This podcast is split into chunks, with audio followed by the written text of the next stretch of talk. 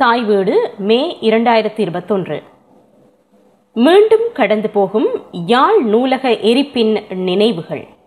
எழுத்து என் செல்வராஜா குரல் நிருஷா கனகசபை ஹரேந்திரன். யாழ்ப்பாண பொதுசன நூல் நிலையம் கயவர்களின் தீக்குச்சி உரசலால் எரியுண்டு போன எமது கலாசார பெட்டகத்தின் நாற்பதாவது ஆண்டின் சம்பிரதாய நினைவு கூறல்கள் இதோ எம்மை கடந்து போகின்றன. மீண்டும் ஒரு நினைவு கூறலுக்காக அடுத்த ஆண்டும் மே ஜூன் மாதங்களில் நாங்கள் விழித்துக் கொள்வோம். அதற்கிடையில் மேலும் பல கிடைத்தற்கரிய அரிய ஆவணங்களை நாங்கள் தொலைத்து விட்டிருப்போம். ஆயிரத்து தொள்ளாயிரத்து எழுபது வரைக்குமான யாழ்ப்பாண பொதுசன நூலகத்தின் ஆரம்ப கால வரலாறு காசி குலரத்னம் அவர்களால் ஆவணமாக்கப்பட்டது. யாழ்ப்பாணத்தில் இருந்து வெளிவந்த ஈழநாடு நாளிதழில் ஆயிரத்தி தொள்ளாயிரத்து எண்பத்து இரண்டு ஜூலை இருபதாம் திகதி முதல் ஆகஸ்ட் பத்தொன்பதாம் திகதி வரை தொடர்ச்சியாக இக்கட்டுரை தொடர் வெளிவந்தது. இடப்பற்றாக்குறை காரணமாக ஆகஸ்ட் பத்தொன்பதாம் திகதி அன்று இனி தொடராது என்ற முடிவு குறிப்புடன் ஈழநாடு நிர்வாகத்தால் இவ்வரலாறு முடிவுக்கு கொண்டு வரப்பட்டது அமரர் காசி குலரத்னம் அவர்கள் ஆயிரத்தி தொள்ளாயிரத்து எண்பத்து ஒன்றில் எரியூட்டல் வரை அத்தொடரை எழுத தயாராகி இருந்தார் என்பதை நான் அறிந்திருந்தேன். பத்திரிகை தாள் தட்டுப்பாடு என்ற போர்வையின் கீழ் ஒரு வரலாற்று தொடர் பொறுப்பற்ற விதத்தில் பத்திரிகை நிர்வாகத்தினரால் முடிவுக்கு கொண்டு வரப்பட்டிருந்தது. அமரர் குலரத்னம் அத்தொடரை பின்னர் தொடர்ந்து எழுதி முடிக்கவே இல்லை. இத்தொடர் கட்டுரையே யாழ்ப்பாண பொது நூலக ஆரம்பகால வரலாற்றை விரிவாக கூறும் முதலாவது ஆவணமாகும். இது பின்னர் எஸ்போ கலாநிதி வே இ பாக்கியநாதன் ஆகியோரின் கட்டுரைகளுடன் யாழ்ப்பாணம் நூல் நிலையம் ஓர் ஆவணம் என்ற தலைப்பில் ஆஸ்திரேலிய மித்ரா வெளியீட்டகத்தினூடாக பிப்ரவரி ஆயிரத்தி தொள்ளாயிரத்தி தொன்னூற்றி ஏழில் வெளியிடப்பட்டிருந்தது. ஈழநாடு தொடரின் பின்னர் யாழ்ப்பாண மாநகர சபையால் ஜூன் ஆயிரத்தி தொள்ளாயிரத்து எண்பத்தி நான்கில் மீள்விக்க பெற்ற கட்டட திறப்பு விழா ஞாபகார்த்த மலர் என்ற ஆவணம் வெளிவந்தது. பின்னர் ஆயிரத்தி தொள்ளாயிரத்து எண்பத்தி ஒன்பதில் சார்ல்ஸ் ஐங்கரன் என்ற அன்றைய பாடசாலை மாணவனின் அணையாத அறிவாலயம் என்ற நூலக எரிப்பு தொடர்பான சிறிய கவிதை தொகுப்பொன்று வெளிவந்தது. அதன் பின்னர் நீண்டகால இடைவெளியில் இரண்டாயிரத்தி ஒன்றில் யாழ்ப்பாண பொது நூலகம் ஒரு வரலாற்று தொகுப்பு என்ற என் செல்வராஜாவின் ஆவண நூல் வெளிவந்து ஈழத் தமிழர்களை மாத்திரமல்லாது உலகத் தமிழர்களையும் யாழ் நூலகம் பற்றிய வரலாற்று தேடல்களுக்கு உட்படுத்தியிருந்தது. யாழ் பொது நூலக வரலாறு தொடர்பான பல்வேறு நினைவு பதிவுகளின் எழுச்சியை இரண்டாயிரத்து ஒன்றின் பின்னர் பல்வேறு நூல்களின் வழியாகவும் ஆவணப்படங்களின் வழியாகவும் அறிய முடிகின்றது. ரைசிங் ஃப்ரம் த ஆஷஸ் யாழ்ப்பாண நூலகம் அதன் சாம்பலில் இருந்து எழுகிறது. The Jaffna public library rises from its ashes தீ தின்ற தமிழர் தோட்டம். உயில் நூலக கவிதைகள். யாழ்ப்பாண பொதுசன நூலகம் எரிக்கப்பட்ட முப்பத்து நான்கு ஆண்டுகள். உண்மை நிகழ்வுகளின் தொகுப்பு. யாழ்ப்பாண பொது நூலகம் அன்றும் இன்றும். Memorable tidbits including the Jaffna library fire ஆகிய நூல்கள் நான் அறிந்தவை. நான் அறியாது போன இன்னும் சில யாழ்ப்பாண பொது நூலகத்தின் அழிப்பின் அதன் மூலம் நிகழ்த்தப்பெற்ற கலாசார படுகொலையின் அரசியலை அந்தந்த சூழல் பற்றிய விழிப்புணர்வை எமது மக்களிடம் நீங்காத நினைவுகளாக வருடாந்த நினைவு கூறல்களின் வழியாக எடுத்துச் செல்வதில் நாம் அனைவரும் இன்று வரை வெற்றி கண்டு வந்திருக்கின்றோம். இந்த ஆறாவடு நீண்ட காலம் எமது மனங்களில் நிலை கொண்டிருக்கும் என்பதை நாம் அறிவோம். இருப்பினும் இந்த நினைவு கூறல்களிடையே நாம் முக்கியமானது ஒரு விடயத்தை யாழ்ப்பாண பொதுசன நூலகத்தின் அழிப்பின் மூலம் நாம் கற்றிருக்க வேண்டிய ஒரு முக்கிய வரலாற்று பாடத்தை நாற்பது ஆண்டு காலமாக கற்றுக்கொள்ள தவறிவிட்டோமோ என்ற மனக்குறை எனக்கு இன்னமும் உண்டு. இத்தகைய நூலக எரிப்பின் வழியாக எமது இனத்தின் கலாசாரத்தை முது சொத்தை அழித்து துடைத்தெறிய முனைந்த கயவர்களின் விருப்பத்தை இன்று எங்களது அறியாமையினாலும் அக்கறையின்மையினாலும் நாங்களே எங்களது கரங்களில் ஏந்திக் கொண்டிருக்கின்றோம் இன்றளவில் வெள்ளம் சுனாமி போன்ற இயற்கை அழிவுகளாலும் போரினாலும் புலப்பெயர்வுகளாலும் முறையான பராமரிப்பின்றியும் நாம் இழந்தவை கணக்கற்றவை என்பதை கண்டறியும் போது இந்த மனக்குறை பூதாகரமாக எழுந்து நின்று எம்மை பயமுறுத்துகிறது. நூலகம் எரிக்கப்பட்டு நாற்பது ஆண்டுகள் கடந்த நிலையில் இன்று வரை நாம் இழந்தவை எவ்வளவு என்பதை தாயகத்தின் நூலகங்களிலும் தனியார் இல்லங்களிலும் பழைய நூல்களை தேடி அலைந்து வரும் என்னை போன்றவர்கள்தான் நன்கறிவர். தோலிருக்க சுளை இல்லாது போகும் ஒரு நிலை அது.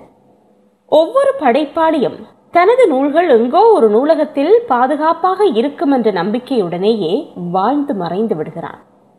நூலகம் வேறு ஆவணக் காப்பகம் வேறு என்ற உண்மையை அந்த அப்பாவி எழுத்தாளர் மாத்திரமல்லாது எம்மில் பலரும் இன்றளவில் அறிந்திராதது கவலைக்குரியது. பட்டியலாக்கம் பகுப்பாக்கம் டிஜிட்டலைசேஷன் என்று நூலக தொழில்நுட்பங்களில் அக்கறை செலுத்தும் அளவுக்கு எமது நூலக கல்வியியலாளர்கள் கூட நூலகமும் சமூகமும் பற்றிய அடிப்படை கல்வியை எதிர்கால நூலகர்களின் மனதில் விதைப்பதில் வெற்றி கண்டுள்ளார்களா என்பதை அவர்களால் உருவாக்கப்பட்டு வரும் புதிய நூலகர்களின் செயற்பாடுகளின் வழியாக நாம் அறிந்து கொள்ள வேண்டும். இலங்கையில் அரசாங்கம் சட்டபூர்வமாக ஆவண காப்பகத்தையோ சுவடிச்சாலையையோ மாகாண அரசின் பொறுப்பில் இயங்க விடாமல் மத்திய மயமாக்கி வைத்திருப்பதன் அரசியல் உள்நோக்கம் என்ன என்பதையும் நாம் உணர வேண்டியவர்களாகியுள்ளோம். இன்று வரை தமிழ் பிரதேசங்களில் நூற்றுக்கணக்கான பொதுசன நிறுவனங்கள் தனிநபர்களின் கூட்டு முயற்சியினால் உருவாக்கப்பட்டு வெற்றிகரமாக ஒரு காலத்தில் இயங்கி கால ஓட்டத்தில் இயக்கமின்றி மறைந்து மறக்கப்பட்டுவிட்டன. அவற்றின் வரலாற்று ஆவணங்கள் இன்று எங்கே பாதுகாக்கப்பட்டு வருகின்றன? அரச நிறுவனங்களின் பெருமதிமிக்க வரலாற்று ஆவணங்கள் கொழும்பு சுவடிகள் காப்பகத்தில் பாதுகாக்கப்பட்டு வருவது போல எமது உள்ளூர் நிறுவனங்களின் ஆண்டறிக்கைகள் வரலாற்று முக்கியத்துவமான கடிதங்கள் போன்ற வரலாற்றாவண சேர்க்கையினை தமிழ் பிரதேசங்களில் இயங்கி வரும் பல்கலைக்கழக நூலகத்தினதும் மாநகர பொது நூலகங்களினதும் சுவடி காப்பக பிரிவுகள் தேடி பாதுகாத்து வைத்திருக்க வேண்டுமல்லவா? செய்கின்றார்களா? தேடி பாருங்கள்.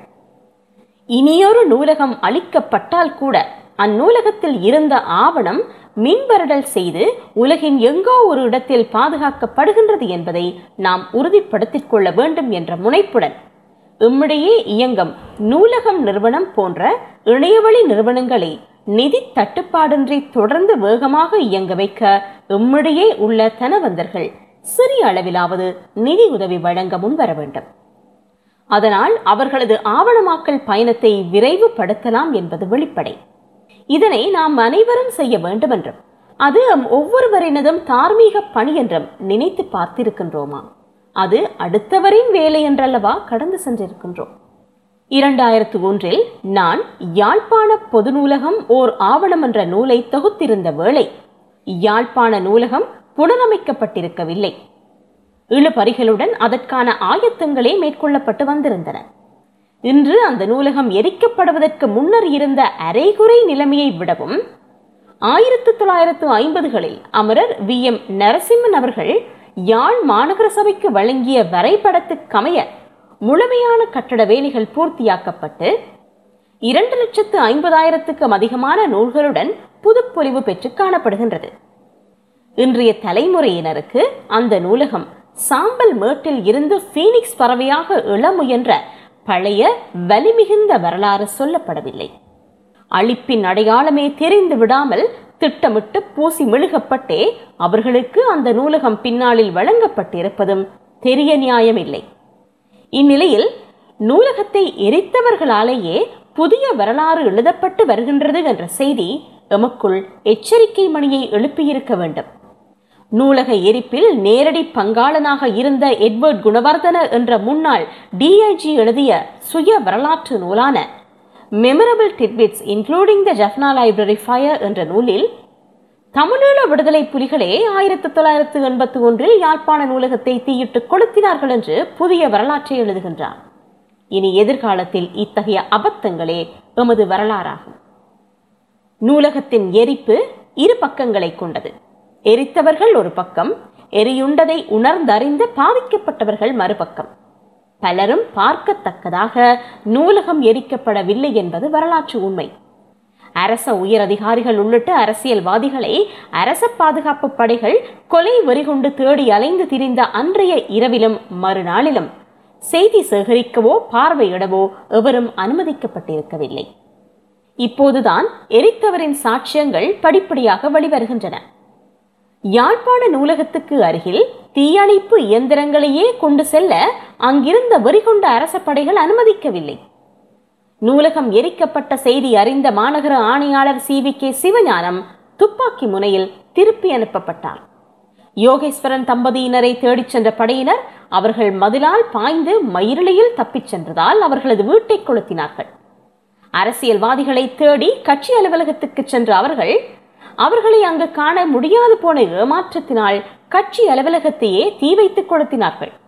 உள்ளூர் ஊரடங்கு நகரில் அமல்படுத்தப்பட்டிருந்தது. இந்நிலையில் ஜூன் முதலாம் தேதி காலையில் நூலக எரிப்பின் எச்சங்களை காணச் செல்ல அன்றோ மறுநாளோ பார்வையாளர்களை அனுமதித்திருக்கவில்லை. அனைத்தும் இருட்டின் உள்ளேயே சாட்சியமற்று மேடையேற்றப்பட்டுவிட்டது. இந்த செய்தியை மக்களுக்கு தெரிவித்திருக்க கூடுமென்றே அதனை தடுக்க முயற்சியாக ஈழநாடு பத்திரிகை காரியாலயமும் மறுநாள் எரித்தளிக்கப்பட்டது.